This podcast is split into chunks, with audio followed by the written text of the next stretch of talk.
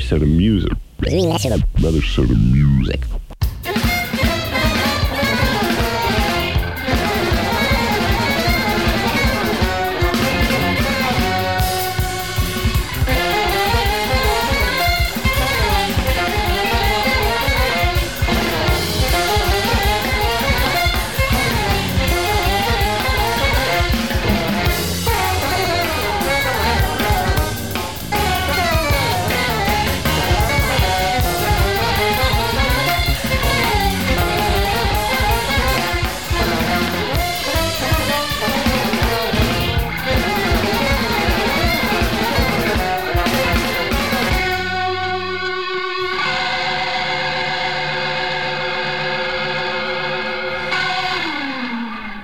Hey, it's Deep Focus. I'm your host, Mitch Goldman.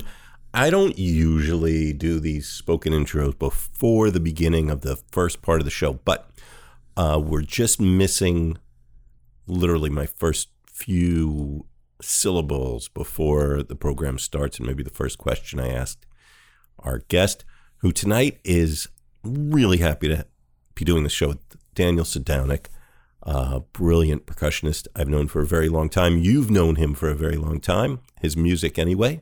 If not him personally, you'll feel like you know him after tonight, I think. And uh, yeah, that's why I love doing the show. I've known this guy for a zillion years, and I invited him to, to do the show because I know he's a great listener and I know he's impassioned about music music that he plays and music that he listens to. And um, I had no idea that he felt as really strongly, deeply as he does about the group we talk about tonight, the Art Ensemble of Chicago. So here we go. All right, this is just a few words into the top of the show. There's three parts. And one other thing I should tell you uh, he's talking about school at the very beginning here, and he is making a distinction between the school he went to, NYU, New York University, and the school where our radio station is, where that hosts Deep Focus, and the radio stations WKCR. The school is Columbia University, so that's what he's talking about here at the very beginning.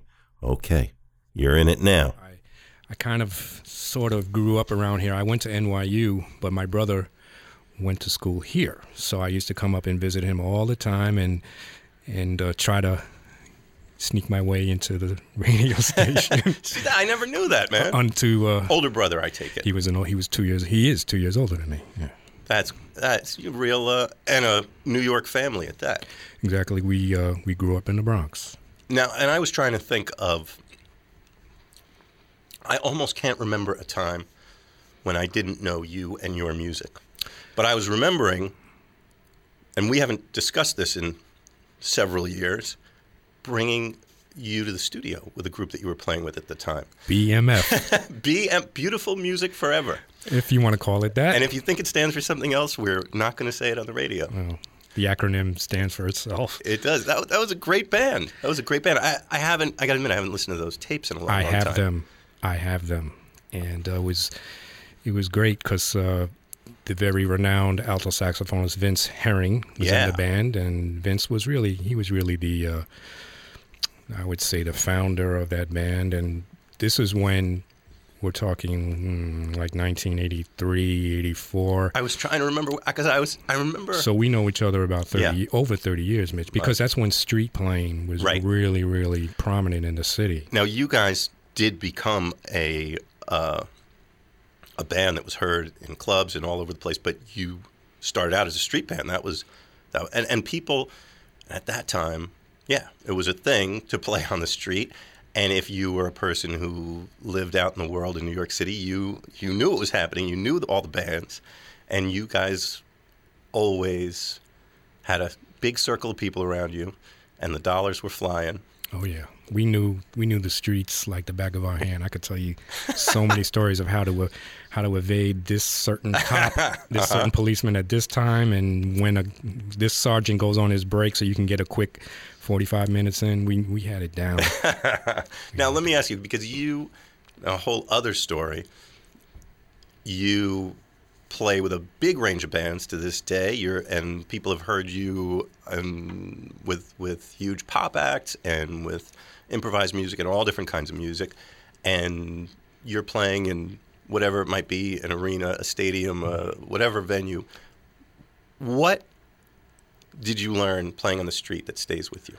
First of all, I I grew up as a drummer, and it was only hmm, I was only playing percussion congas for a couple of years before I got into the street band. So what I learned, especially from Vince, and we had a, a tenor saxophonist, who I don't know where he is right now. He's from Wisconsin, um, Charles Davis. Right. Um, uh, not Charles Davis, the baritone player, but Charles Davis, the, the tenor saxophone player. Um, no, he's from Milwaukee. Excuse me. Well, Wisconsin. Yeah, somewhere out there, out Yeah. by Jersey, somewhere. but um, I learned. I mean, be, also being a drummer first, I knew jazz vocabulary. Whereas I, you know, a lot of percussionists, you know, might know pop vocabulary or Latin, you know, Afro-Cuban, which I knew as well because I was studying it. But I really knew jazz vocabulary, which which I guess was kind of rare for a percussionist. I mean, I could tell you if that's Hank Mobley, 1956, if you know, if, or if it's Johnny Griffin, 1963. You know what label was on, what year, and Wow. and so I consider myself like a a, a student of music in general, but but I would say my love and my concentration was being a student of jazz. So now, when we uh, first talked about doing this show, and I know you've got a big vocabulary and a lot of music that you love, and the first thing out of your mouth of what, what band we might talk about, something you and I, I don't think had ever discussed, the first thing you said was, The Art Ensemble of Chicago. why?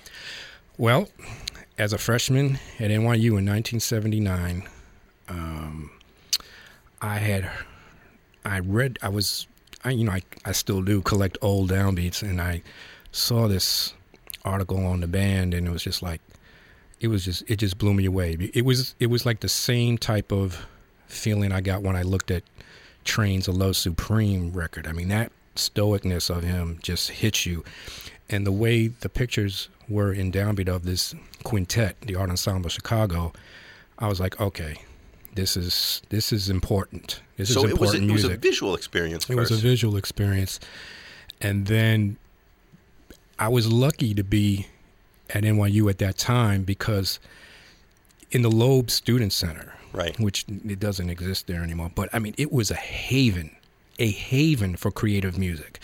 I mean, you go in there, and I remember being in there like not too long ago. You know, they had, you know, Pizza Huts and you know this and that, and but back then it was like a real place for people to Yeah. to meet and to mingle and to converse. And there was no commercialism. There were there was a cafeteria downstairs, you know, Right, right. But upstairs was just all creative things going on, bulletin boards, events, um, and they used to have all these people playing there. Just like if you just went into the student union center just to you know hang out, there would be William Hooker doing a jazz so, jazz drum solo. There'd Right. be some of the people from the group Air, Steve McCall, the drummer. Uh, Charles Gayle would be Right. up in there. Um, Charles was another one. He was playing the streets back then. too. Yeah, yeah. He used to play on 14th, I remember. Yeah, he, he probably was a little before us because I don't remember recall running into him at all. I don't remember that, and it, just the vibe in the student union building was just it was just intense. I mean, I I just spent hours in there, you know, reading about you know jazz groups and listening to to they had Ronald Shannon Jackson in there. Yeah. You know, they had everybody in there. They I saw Malachi in there one day playing with I forget the I forget the band. It was probably with Steve McCall. It was a trio. It wasn't Air, but it was you know And so Malachi being, Ma- Malachi being the Malachi Favors Maghostut being the bass player of the Art Ensemble Chicago. So the visual first to them and just reading about them and um, and in fact their records were kind of hard to find Yeah. back then. Uh, I remember paying seventeen dollars each for Fanfare for the Warriors wow. and Baptism. Wow. And I remember my professor, I brought him in to show it to her. Her name was Laura Wilson. She was married to Ahmed Abdul Malik, Huh. who taught bass at NYU. Wow. For those of you who don't know, Ahmed was, uh, he, he played bass many years with Thelonious Monk. Outstanding professor, outstanding human being, and he was great friends with Randy Weston. So Randy Weston would come by all the time at NYU, just hanging out, and I just remember just NYU was just a hotbed of creative activity. Yeah. And yeah. uh, so, of course, I'm reading about these guys. And then right up the street was the public theater. Right. Now, everyone knows it as Joe's Pub. There was no Joe's Pub back then. It was the public theater. There was a bunch of different theaters in there. And I remember getting my tickets with, you know, complete over overjoyed anticipation of getting my tickets to see the Art Ensemble Chicago. And I was like sitting up front and just walking into the to the theater. I mean, it's all this gear. I mean, right. You know, yeah, that- that, yeah. When they played, yeah. maybe give people a visual sense of what the stage would look like, no matter how big a stage it was or how small. But usually it was a, a theater. Right. I mean, first of all, like the drums were draped with, you know, very colorful, like either, you know, uh, blankets, uh, probably, you know, uh, of African origin or something, and everything was just colorful and. And Moye's drum head on his bass drum was like said Sun percussion and had a bunch of colors. I mean, it's like you walked in there and you, it was like when you walk into Yankee Stadium and you see Yeah. the the magnificent greenery of the field. You know, it, it was like that walking into the theater, and I knew I was in for something special. And when they played, it was just, I was I was hooked. It was just ridiculous. Yeah. Maybe um, you do such a great job of painting the picture.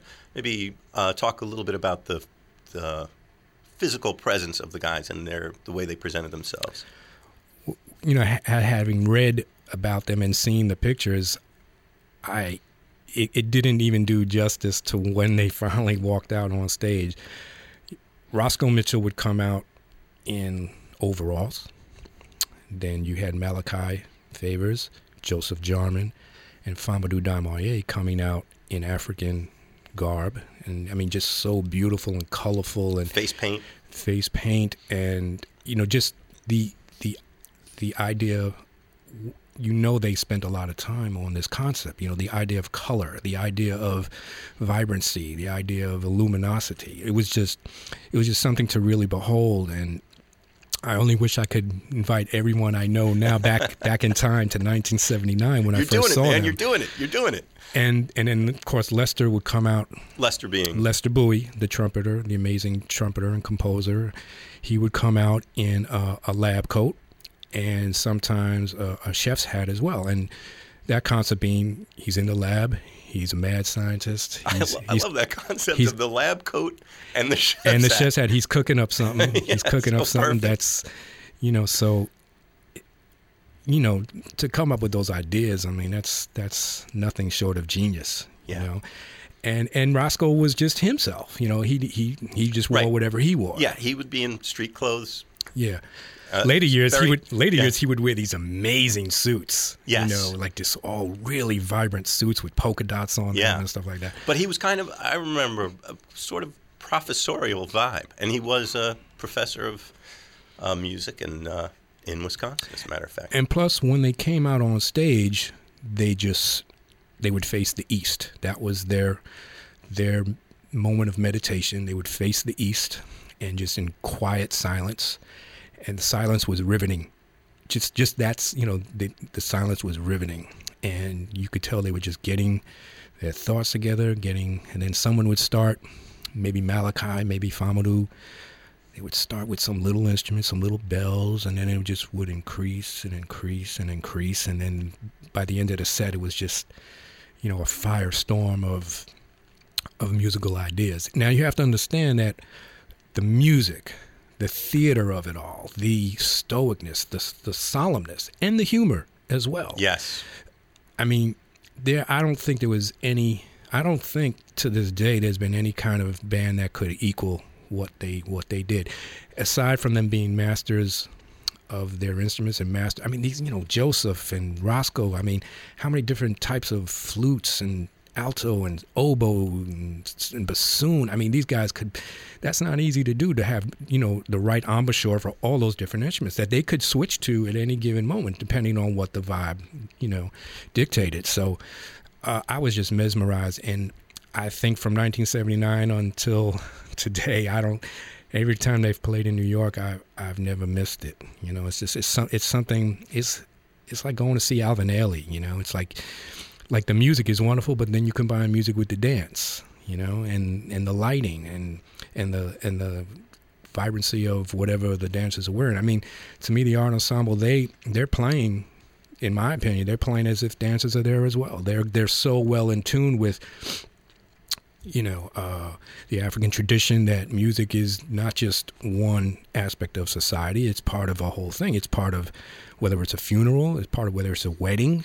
Um, I know there are certain uh, certain parts of the world uh, where if a baby has died stillborn, that's a cause for celebration because the baby has gone straight to heaven, has not committed one sin.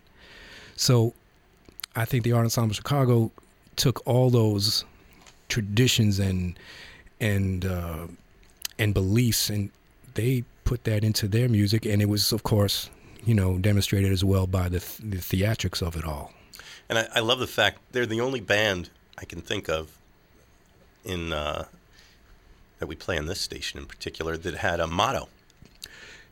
It's yeah, it's not only their motto; it's it's how they describe music. You know, there's a there's so many um, conversations and debates and arguments about the word jazz. I mean,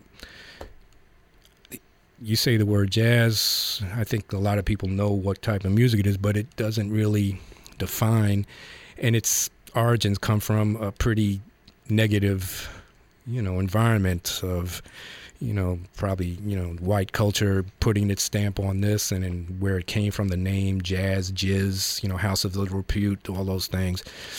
So the art ensemble of chicago realizing that this is a black tradition jazz whatever you want to call it but not even jazz rock uh, soul and now hip-hop it's all coming from a black tradition and the way they wanted that to be known was instead of calling it a certain thing because they were masters at playing every genre. So they didn't want to call it jazz. They didn't want to call it, they called it great black music, ancient to the future.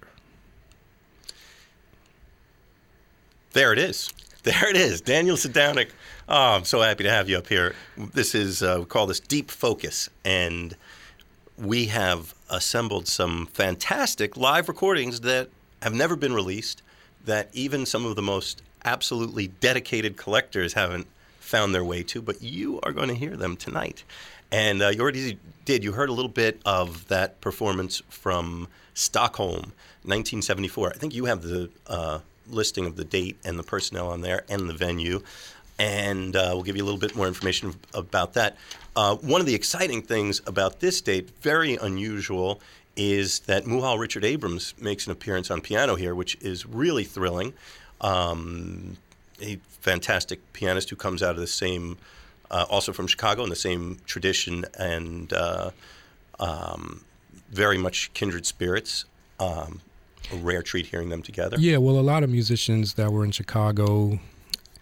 Uh, and even St. Louis that came out of you know bad black mm-hmm. artist group, but a lot of them also were part of uh, you know the AACM. Muhal yes. being I think one of the founders. Yeah.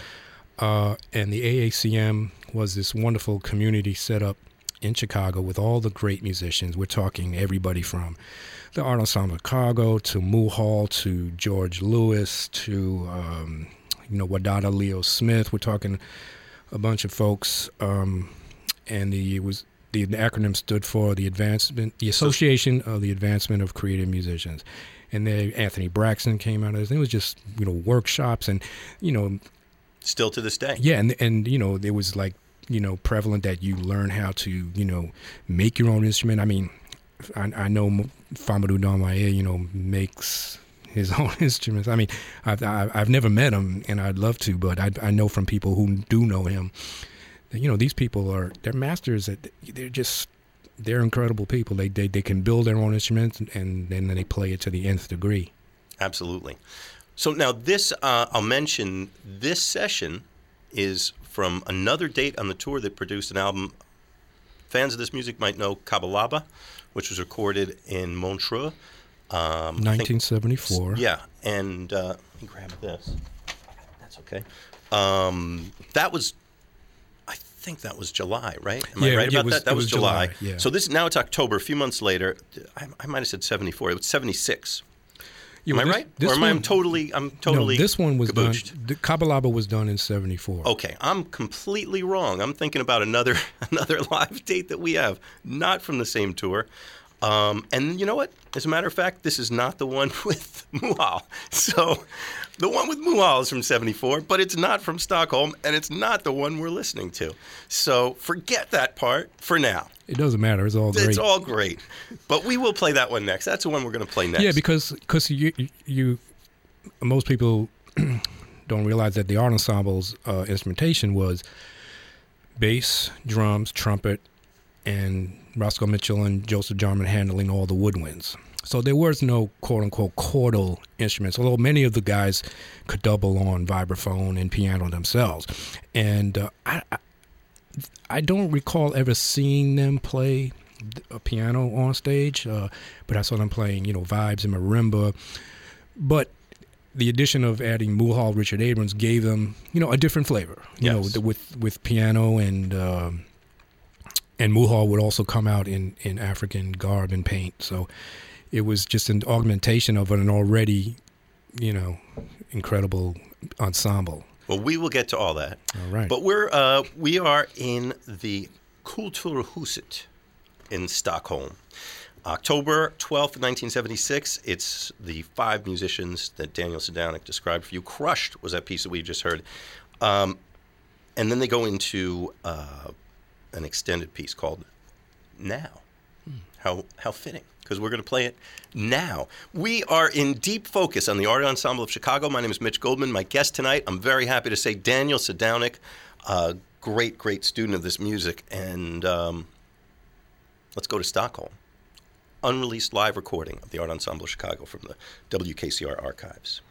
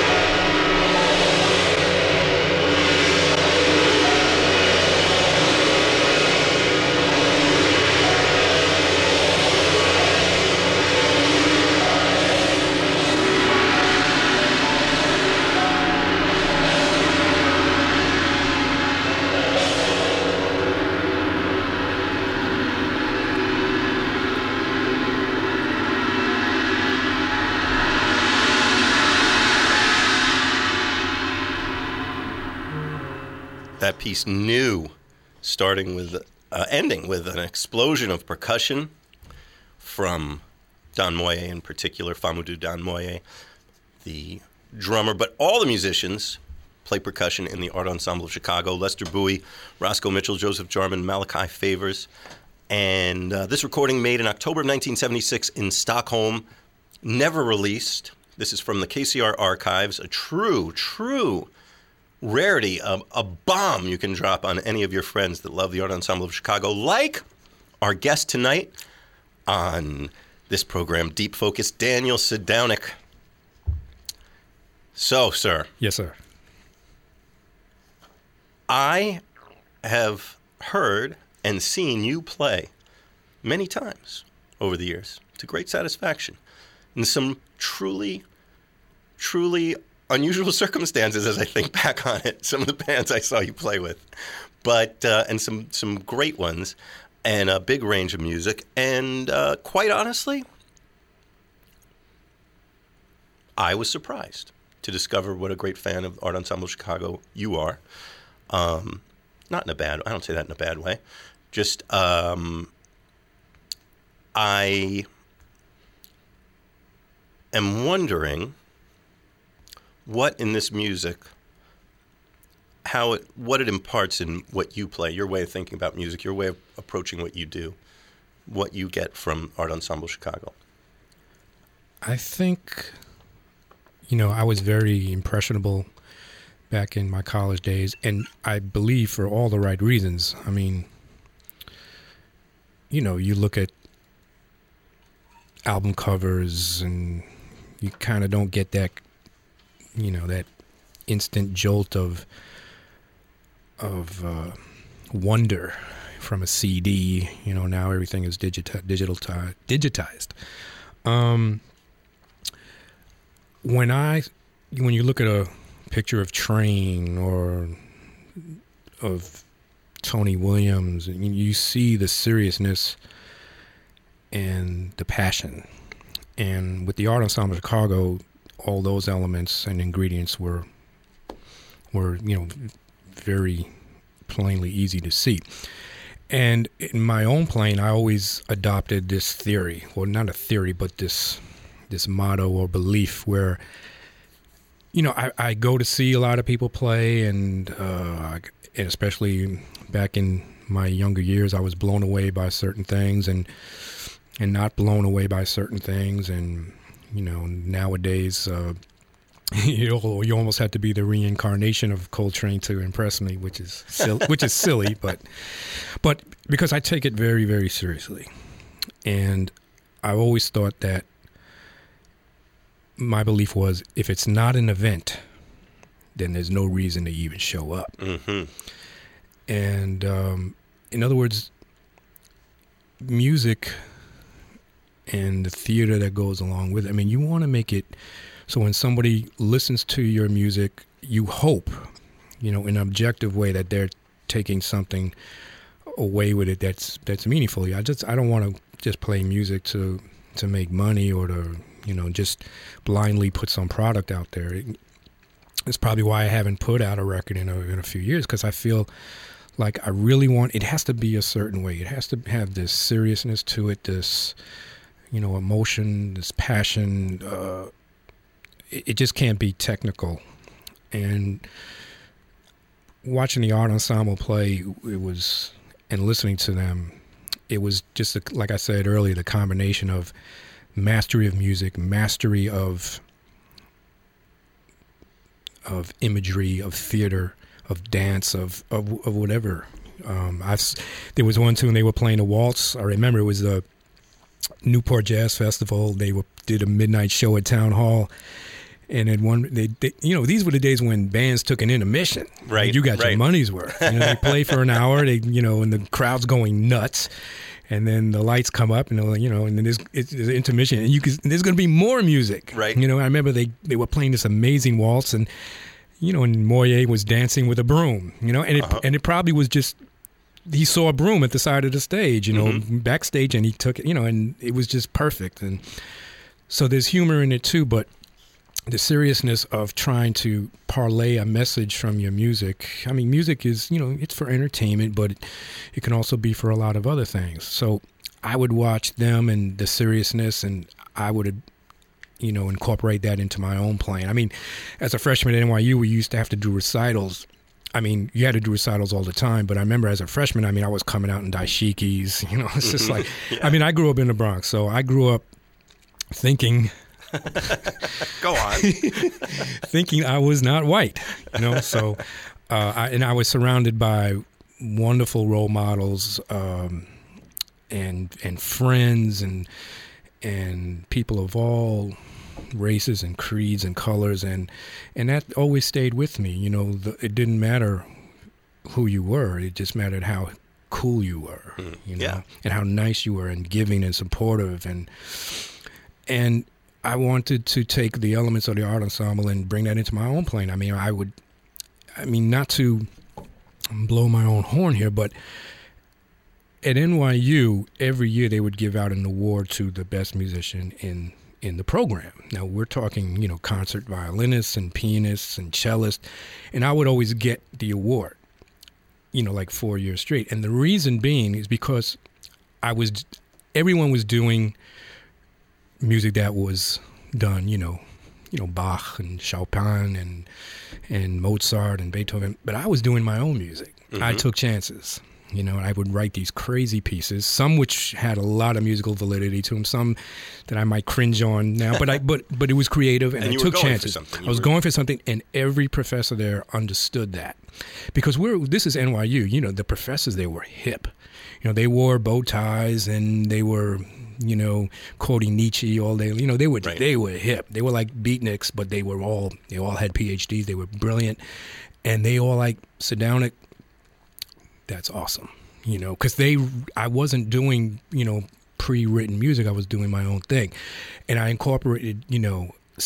i would see Cecil Taylor, and you, you you would you know by watching the Cecil Taylor performance how intense it is, and and I wanted to evoke that same type of you know emotion and passion and feeling into my own music whether it succeeded or not that's subjective I think you. I can say uh, dispassionately that it's very much succeeded.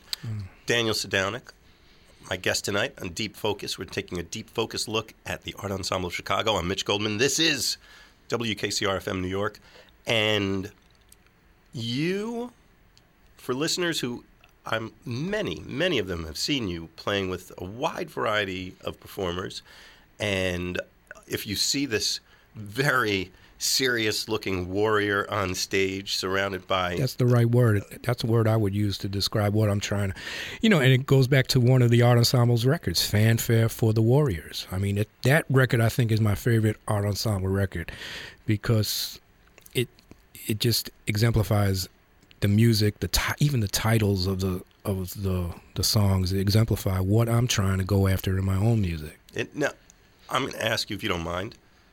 Tell us some of the groups that people might have heard you playing with Um, in whatever sure. whatever area you Well, I, like. I just want people to know that our host, Mitch Goldman, is not just a not only just a uh, supreme radio impresario, but he's also a filmmaker. And uh, he was responsible for a, a series back in I think '99. Uh, you know, um, live at the Knitting Factory that was shown. What the IFC channel? uh, well, BET. BET Jazz, yeah. right, which no longer exists. But so Mitch has his hands in a lot of things that give us, the musicians, a lot of um, uh, room to develop and create our music. So I want to thank you for always being at the forefront of some creative thing that's going on in the city. You know, but I, you know, and Mitch filmed um, the group that I'm in, uh, the Screaming Headless Torsos. Not to be missed. You guys don't play as often as you used to in New York. we're getting a new record out and uh, we're gonna we're gonna we're gonna hit it hard man. Wa- we're gonna watch this space for further details. You do not want to miss this band. We- you do not want to miss this band. I mean, it's been a long time since we put something out. You know, everyone has been scattered. Uh, Fuse, Dave Fiuczynski, the leader, founder, and an intense guitar player, he's been, you know, teaching full time at Berklee and going out on the road with Rudresh. I don't know how to pronounce this. Maya, yeah. Yeah, him. and Jack DeJohnette's band. So Fuse has been working tirelessly, and but we're we're getting our record together. We've got a bunch of uh, tunes in the cans, and it's going to be released soon. But I, I've I've played with um, many different jazz artists that I'm so proud to be. Uh, say that I have played. I mean, these were people that I was listening to in high school. I mean, I got to play and record with Michael Brecker. Yeah. I mean, that's a dream come true. I was Yeah. listening to, to Brecker Brothers while I was in high school, and there I am sharing the same stage with him in, at the Iridium and in, in Japan, and I'm on his record, uh, Quindeck, the Quindectet Wide Angles, which won a Grammy. So it's, it's a blessing. Yeah. So uh, I played on with Dewey Redman records. Uh, so many people, Nat Adderley, a lot of and, Mm-hmm. Right, right. and a lot of pop people too, which I love. I, you know, being in New York gives you the advantage of playing in all kinds of different situations, from the most avant-garde to the most mainstream pop. So Do you have a website or where if people want to find out more about what you're doing? I do. It's danielsadownick.com. It is under construction because I wanted to. Uh, this this stuff's been up there for a long time. I wanted to revamp it, so it's being uh, rebuilt um, as we speak. And uh, but right now, you can just follow me on Facebook. There you go. On Twitter, whatever. Daniel, you know how to spell Sadownick. S A D O W N I C K. Sadownick. Thank you. But look this man up. This is if you want to know a place to hear some music wherever you are. The beat is happening. So, uh, I appreciate that, Mitch. Thank you. so we're gonna. Should we go back to uh, Stockholm, dear old Stockholm? You've probably been through there a couple few times. Yeah, it's it's wonderful. It's uh, they really uh, have a great ear for jazz. They're very very supportive. They come out in droves, and I played there with a bunch of different people. Even going there with the Screaming Headless Torsos. I mean, the line was around the block. So they're, Yeah. they're great great listening people over there. And uh, our great thanks go to uh, the local radio station that created this recording. We wouldn't have it for you if it hadn't been for that. There's, you know, almost all of these recordings, almost all, come from Europe, and it's a great Right. tradition there, which I, I, I hope, I hope weathers the financial storm they're going through over there, because I know there's a lot of pressure on them. And uh, it's a great resource that we're You know, it's it's so weird, Mitch. I think if people are just exposed to something, they'll come to like it, and that's what they do in Europe. I, I could be in a after a gig, late night in my hotel room, just relaxing and turn on the television, and there'll be some show from concert from 1975 of some band is showing, or even something recent, but but they show it. Yes. you know, they show it. Now, thankfully, a lot of this stuff has turned up on YouTube. YouTube's been a tremendous and all around the web, great resource for all kinds of things Absolutely. that uh, people have better access to than any time ever. So there's good that comes with the bad. These are hard times for musicians. So let me also take this opportunity to pull on your coat a little bit and tell you a little something. You owe it to yourself. You don't owe this, aside from any duty we may have to the music or to the people that play it, you owe it to yourself to get out there and be with this music. To really fully experience this, you want to be in the room with it. You want to be breathing with the musicians. Yeah, it's a shame that you know it's it. You know, two members of the Art Ensemble Chicago have passed: uh, Lester Bowie, uh, the amazing trumpeter in '98, and Malachi Favors in 2004, I believe. Um, and uh, watching that quintet in, in its heyday was just, you know, I wish I wish I could put into a into a crystal ball and be able to take people back to that time, you know, a time machine or something. Because I put I posted it on my Facebook, you know, that I was coming here, and I put a link from a YouTube clip, and a lot of people were like, "Whoa." Yeah. I've never heard of this or seen this, but this is amazing. Tell me more, you know. So, um, if I can, if if it's our job as you know musicians and filmmakers and DJs and just creative people in general to to advance um, people's uh, or you know expand their horizons as far as uh, what they can listen to, um, then if if I can do that, then then I feel I feel satisfied. How important is it to you as a musician having attentive listeners, having people give something back? Oh, it makes a huge difference. I mean, you could, you know, you could. I remember the Torsos. We did a tour a few years ago. We were in Europe, and it was 19 shows in 21 days. We really had no days off. Yeah. And you know, with with the Screaming Headless Torsos, I mean, you're playing you're playing hard all night long. You're playing hard. Well, the whole band is. I mean, you know, as a percussionist, I mean, my fingers were just raw. You know, using lots and lots of tape on my fingers. But you could be tired, you know, and you could be exhausted from an eight-hour van ride or a 12-hour train ride that you got up for five in the morning to make a three o'clock, you know, sound check or something. And, but two things come to mind when I say this. One is that the people are going to give you back that energy. You, know, you give it to them, you know, and they're going to give it right back to you. Um, I remember even being like uh, I had food poisoning, and but the crowd was like so on our side and and my side because they the Fuze had told them what I had been through in German that uh Right. that, That we were in Germany speaks yeah, fluent German. That's yes, right. Yeah. so they were like I mean it was like amazing experience even though I was like sick as a dog but it was amazing because they got me through that show but also you know I have a lot of musical influences I mean when I was growing up before I really got into jazz I was a big Santana fan You mean you're not still a big Santana? I still am a 'Cause I'm still a big Yeah. Santana fan. you the old, the early Santana from 1969 to like 1974 or so. That's that's my favorite period. Mm-hmm. But within that, even after that, they had this great percussionist named Armando Peraza, Yeah, and he was one of the the you know the torch bearers of bringing, you know, Cuban music to New York. I mean, to to the United States. Um, but Carlos would describe Armando in these terms. He would say, because Armando was 75 at the time and he was going on tour with Santana, he goes, you know, us younger guys, we're shuffling our feet, you know, through the airport and, you know, groggy and we haven't taken a shower. And there's Armando in a beautiful suit and tie and polished shoes and he's 75 years old and he's got more energy than all of us. He goes, that's my role model. Mm-hmm. You know, so I I take in, into consideration, even though I might be dog tired, people have paid their money and they want to see a good show, and you don't want to disappoint them. You know, I've I've seen shows where people are disappointing. You know, and mm. it could be for whatever reasons. Maybe they had a bad day, maybe they're tired, whatever.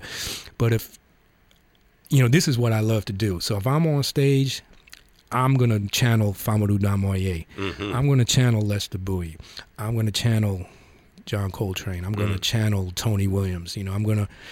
Those are my role models, and I hopefully, I don't want to say I could be a role model to certain people, but I just want the music to to be the role model, and I want the music to be strong, and I want to say, yeah, I did my part.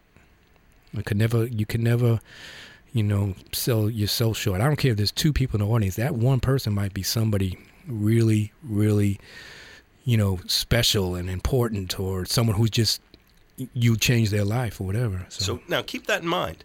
Now I'm not saying, you know, I am saying, I am saying this is a different experience. Going out and hearing music and listening, actively listening, paying attention to music is a different experience than, say, going to the movies or going to some other thing. This is, you are part of this show. In this music, you are part of the creation of the music. If you are listening to it, you are creating it to a certain extent. And uh, so, really, I'm just calling on you to to get outside yourself, get out of the house, go out and be with this music. It is everywhere you look. If you look, you know, just expounding on that, I remember I went to the knitting factory when it was still on uh, Houston or uh, no Leonard. Leonard Street, and uh, the art ensemble were playing. Now Lester had passed away, and Joseph Jarman was not in the band at the time. He was, you know, exploring his his Buddhist beliefs, and he had a dojo in Brooklyn, and uh, you know, he just went wanted to you know do something different for the time being. So I thought, okay, Lester's gone, Joseph's not here. I was like, I had for some awful stupid reason, I had like low expectations of what the show was going to be. It was just Malachi on bass, Famoudou on drums, and Roscoe. It was like going to church. It was insane. You know, I mean, yes, the other two major proponents of this band were not there, but it still was the art ensemble of Chicago. It was like, I, I mean, I go goosebumps just thinking about it now. People were just like, I felt like people were being possessed, man. It It was, was packed too. it I was, was packed. It was nuts, and and talk about you know three people laying out some serious, serious energy.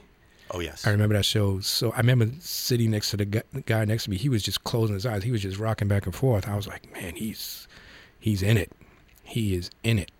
And people were just screaming. It was it was so intense. It was so beautiful. Mm-hmm, I'll, just, I'll never forget that. Yeah, well, we uh, invite you to join the world of music, and uh, here's an opportunity right now.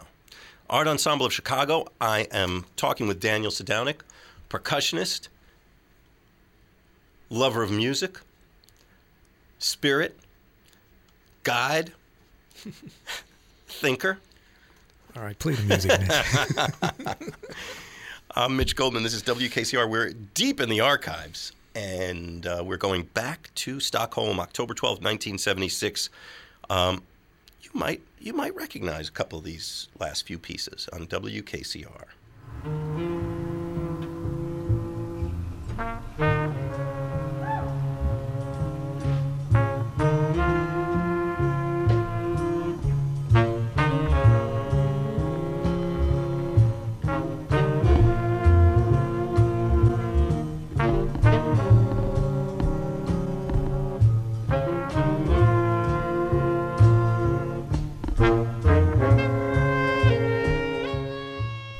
Okay, you know what we're all about. It's Deep Focus.